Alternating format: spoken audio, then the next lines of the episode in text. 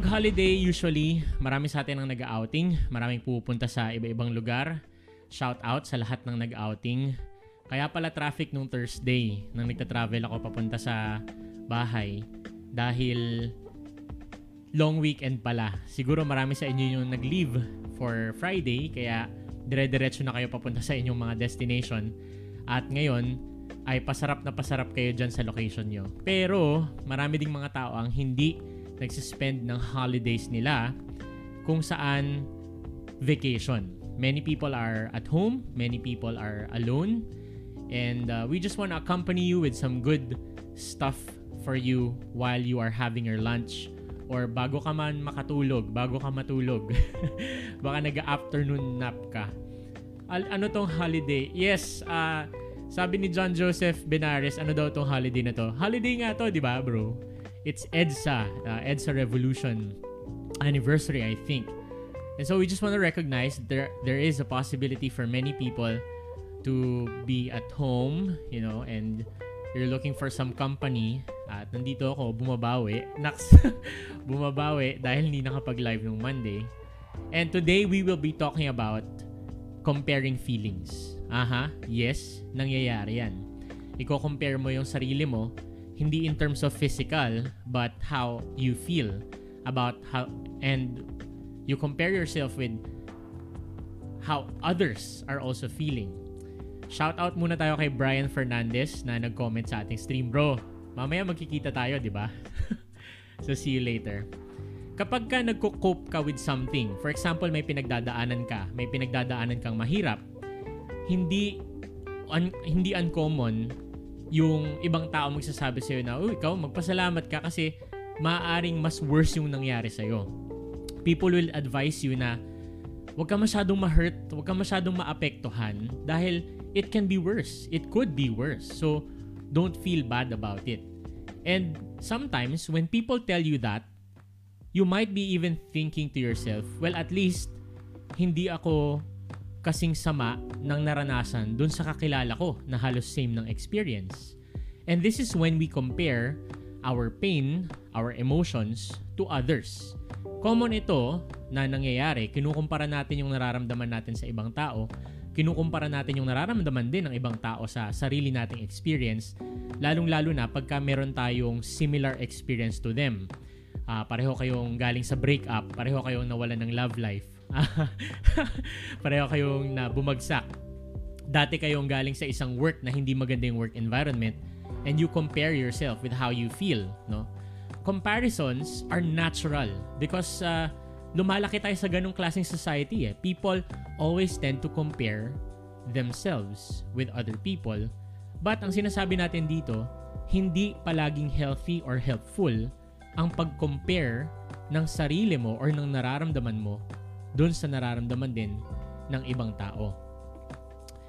Normally, ang comparison pwedeng helpful. But today, we will talk about how they can serve as a way para mapakiramdaman natin yung progress natin para ma-determine natin ano ba yung appropriate kind of comparison in a certain, certain situation. Kasi minsan, may comparison na hindi healthy at minsan may comparison naman na healthy. In other cases, ang comparison maaaring makapagpigil sa growth mo. It can even prevent you from self-compassion. Pagka kino-compare mo yung sarili mo sa ibang tao, maaaring ang result nito ay wala ka ng compassion or pagmamahal sa sarili mo. And it can even make it more difficult to empathize with other people. Dahil ang default mo ay comparison, yung empathy or yung compassion para sa iba ay nawawala. So, pag-usapan natin to. Paano ba nagiging harmful ang pag-compare ng, com- ng feelings natin sa ibang tao? How can comparing feelings be harmful for us? We have to be aware of this so that we can avoid them. Gusto kong tandaan mo, number one, that people experience things differently. Magkakaiba tayo ng experiences. Maaaring yung experience mo at experience ko ay magkaiba kahit na merong similarities dun sa experience natin. Meron tayong different resources, meron tayong different experiences, at itong resources and experience na to ay lumalaro dun sa mga situation natin sa buhay. Lumalaro din yan dun sa kung paano tayo naaapektuhan emotionally given that there are different experiences that we have. So, hindi lahat ng tao nakaka-feel ng joy sa parehong paraan. How you feel joy is not the same as how I feel joy. At pareho rin yan sa pain. Hindi tayo pareho ng pagkaramdam ng pain. Yung masakit para sa'yo ay different sa masakit para sa akin. Kahit na pareho yung sitwasyon, we can feel pain in a different way. So walang hierarchy of emotion na nagsasabi na yung feelings ng isang tao ay better kesa dun sa kabilang tao. Yung feelings ng isang tao is stronger than this other person's feeling. Walang ganun. Walang hierarchy ng emotion. For example, kung may pinagdadaanan ka na emotionally painful na loss, no? Nawalan ka ng isang tao na malapit sa'yo or ng isang bagay na malapit sa'yo or nawalan ka ng pet, for example, maaaring matempt ka na i-compare yung nararamdaman mo sa isa pang tao na nakadaan din sa ganong klaseng experience. Important na matandaan mo na ang hurt, kahit ano pang degree ng hurt, hurt is still hurt. Tandaan mo yan. Comparing your pain to someone else who seems to be suffering only serves to minimize what you are feeling. Pagka kino-compare mo yung sarili mo sa iba at kino-compare mo yung pakiramdam mo ng hurt sa pagka-hurt ng iba, ang isang nangyayari dyan ay nami-minimize mo yung hurt mo. And that can be negative. Okay? So tandaan mo, unang-una, we all experience things differently. Shout out muna tayo kay Lance Del Mundo na nagsabi ng good morning. Baka kakagising mo lang, bro. Okay lang yan, holiday na ban. Okay? Pangalawa, ang comparison, often, it leads to minimization. Ano ibig sabihin ng minimization? Often, kapag ka nang, nagfo-focus tayo sa pag-compare ng emotion natin sa iba, is we minimize what we feel or what other people feel. Parang nawawala yung simpatya dahil nababaliwala or napapaliit natin yung pain na nararamdaman ng ibang tao. For example, pakiramdam mo wala kang karapatan na maging at upset or bad trip dahil may kakilala ka na mas grabe yung na-experience niya. So sinasabi mo sa sarili mo, bakit ba ako nag nag na-hurt dito? Eh mas matindi na nga yung nararanasan ng ibang tao kaysa sa akin. So nami-minimize mo yung feelings mo pagka ganun. That's one example. Another example is yung pakiramdam mo na wala kang right to feel lonely because you have more friends and family than another person does. Pag nalulungkot ka at naiisip mo, yung kakilala ko, mas konti naman ng friends and family niya kaysa sa akin. So, dapat hindi ako malungkot. Yan ang example ng minimization ng pakiramdam. And that's not healthy. Kasi, yung experience ng iba ay hindi naman naka-cancel out nun yung experience mo. The experience of others with how they handle pain does not negate or cancel out how you experience hurt. And comparing your your feelings in that manner is minimizing your own experience. So, wag mong gagawin sana yun. Itong isang bagay na to ay pwede mong gawin kapag ka ayaw mong makafeel ng negative emotion yung pag-minimize nga ng nararamdaman mo. Kaysa sa harapin mo yung emotion, ang ginagawa mo, dinidismiss mo lang yung nararamdaman mo, tapos sinasabi mo sa sarili mo na wala akong karapatang ma-feel tong nararamdaman kong negative dahil it can be worse. Mm-hmm. Alam mo, yan ay isang form ng toxic positivity. Alam nyo ba yon? Narinig nyo na siguro yung toxic positivity online. One form of toxic positivity ay yung nagsasabi na Don't feel bad about what you're going through because other people have it worse. Yan, toxic positivity yan. Isang form yan. People feel that they have to hide or reject negative feelings in order to focus on a false sense of optimism. Parang optimistic nga yung perspective, di ba? Mas malala na experience ng ibang tao, so wag kang mag-feel ng bad tungkol sa sarili mo. But what we're saying here is, no matter what degree of hurt or pain ang nararamdaman mo, valid yon at hindi mo siya dapat dinidismiss. Okay? Ang isa pang negative na pwedeng idulot ng pag-compare ng feelings mo sa ibang tao ay it will keep you from facing your feelings. Napag-usapan natin sa ibang episode natin na we need to face how we feel. Hindi natin dapat tinatalikuran, hindi natin dapat sinusuppress or pinipigilan yung mga nararamdaman natin. At dapat yon natututunan natin as we grow more mature to really face how we feel. Okay? Kahit na ang isang situation ng another person is worse than yours, sabihin na natin objectively, pag tinignan, talagang worse than your situation yung nangyayari sa iba, hindi ibig sabihin nun ay hindi na totoo yung nararamdaman mo. Tama ba? It's still very real that you are experiencing pain, experiencing hurt. And these are very valid emotions.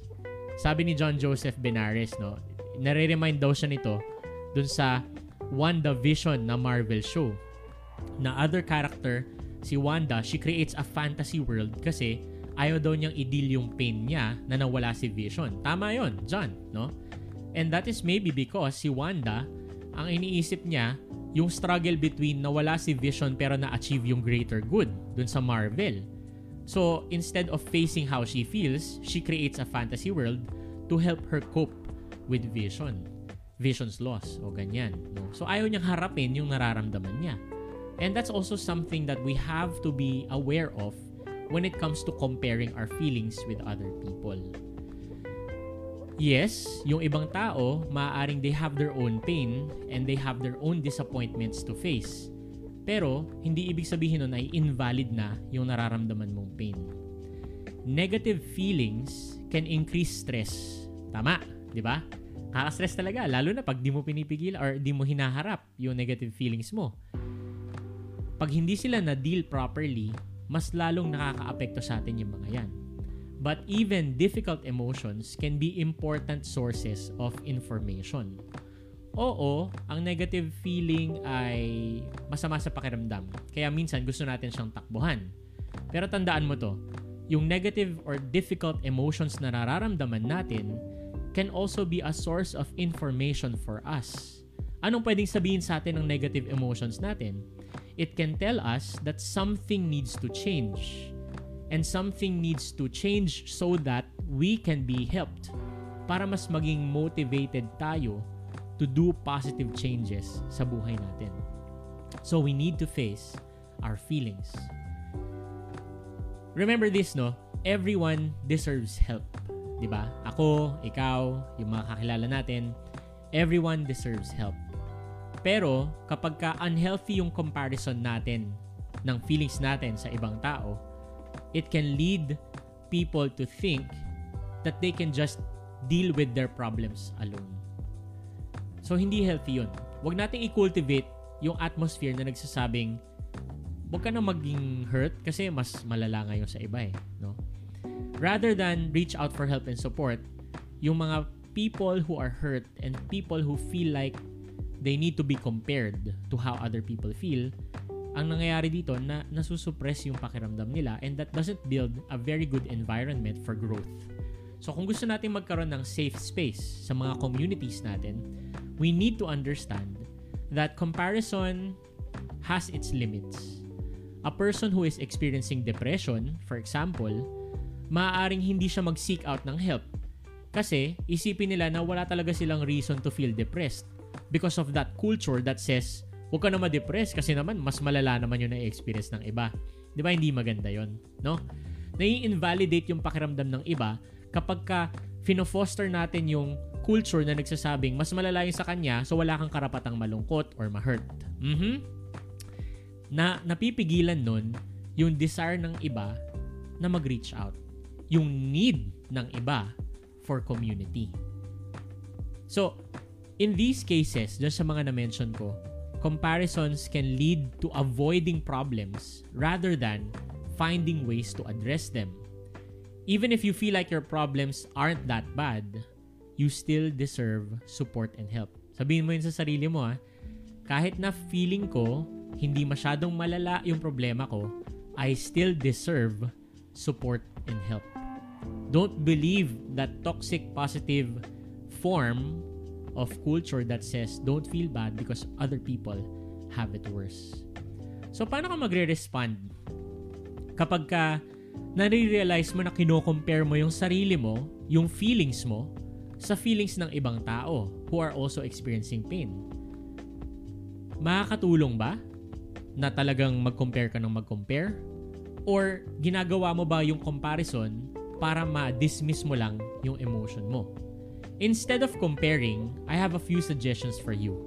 Number one, allow yourself to sit with your emotions without judgment. Uy, pwede ba yun? You sit with your emotions without judgment? Oo naman, pwede yun, no? Kasi usually yung ginagawa natin, pag nakakaramdam tayo ng isang bagay, ginajudge din natin yung nararamdaman natin. When we find ourselves feeling sad, ginajudge natin yung sarili natin by saying, bakit ba ako nalulungkot? Hindi dapat ako malungkot. Judgment yun. So allow yourself to sit with your emotions lang instead of comparing to others. And ask yourself, ano bang nararamdaman ko? At ano bang sinasabi sa akin ng nararamdaman ko? Number two, give yourself permission to feel what you're feeling and remind yourself that emotions are valid. Say it with me. Emotions are valid. One more time. Emotions are valid. Okay? Pabayaan mo yung sarili mo. Bigyan mo ng space yung sarili mo na maramdaman yung pain and hurt. Hindi ibig sabihin nun, inaapakan mo lalo yung sarili mo para lalo kang masaktan. Hindi yun ang sinasabi ko ah. Pero bigyan mo lang yung space mo. Parang sinasabi mo, eh na-hurt siya eh. So pabayaan mo muna siya dun sa feeling na yun. Dahil nga yung emotion na yun can tell you something. Okay? Pangatlo, lean on others. Alright? Lean on others. But, don't feel the need to minimize your struggles or compare your problems to them. We need community, guys. And dito sa podcast, we really appreciate those of you who send us messages, who comment sa mga streams namin, nagsisend ka ng message sa Instagram or tinatag nyo kami sa stories nyo.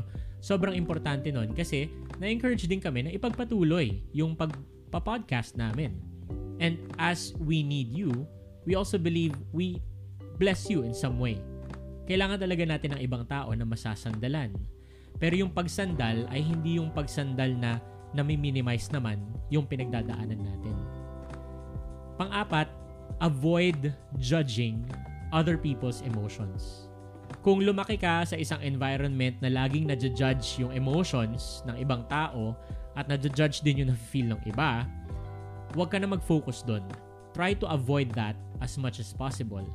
Instead, you focus on valuing the fact that they are willing to share what they are feeling with you. Di ba ang ganda nun? Usually, pag may nag-share sa atin, alam mo guys, na-hurt talaga ako eh dun sa ginawa ni ano. Tapos ang gagawin natin, ikaw naman, ako nga eh. Alam mo yon judgment na agad eh, di ba? Pero instead of judging other people's emotions, i-recognize natin, oy, nag-share siya sa akin. Ibig sabihin, may tiwala siya na pwede siyang mag-open up sa akin. Doon tayo mag-focus instead of judging what they are sharing with us. At panghuli, listen to what people are saying. Instead of comparing, you acknowledge that this people, this person that's sharing with you have true, real feelings. At yung pagsabi mo na nakikita mo na mahirap para sa kanila yung sinishare nila ay magiging important validation para sa kanila. Importanteng importante yan. So also be there for other people and be part of cultivating that kind of atmosphere. Yung atmosphere na walang judgment. Yung atmosphere na nagsasabing you can feel what you are feeling right now and I will journey with you sa pag-make sense ng nararamdaman mo. Tandaan mo no, meron tayong tinatawag na vulnerable space ano yung vulnerable space or vulnerable place. Ito yung place sa buhay mo kung saan feeling mo talaga napaka-fragile mo, napaka-broken mo. And ano yan, delicate yan, no? Kapag ka nandun ng isang tao, pag emotional yung isang tao or nasa isang place siya sa buhay niya na sensitive siya, hindi yun ang time para mag-judge or mag-compare. Hindi yun ang time.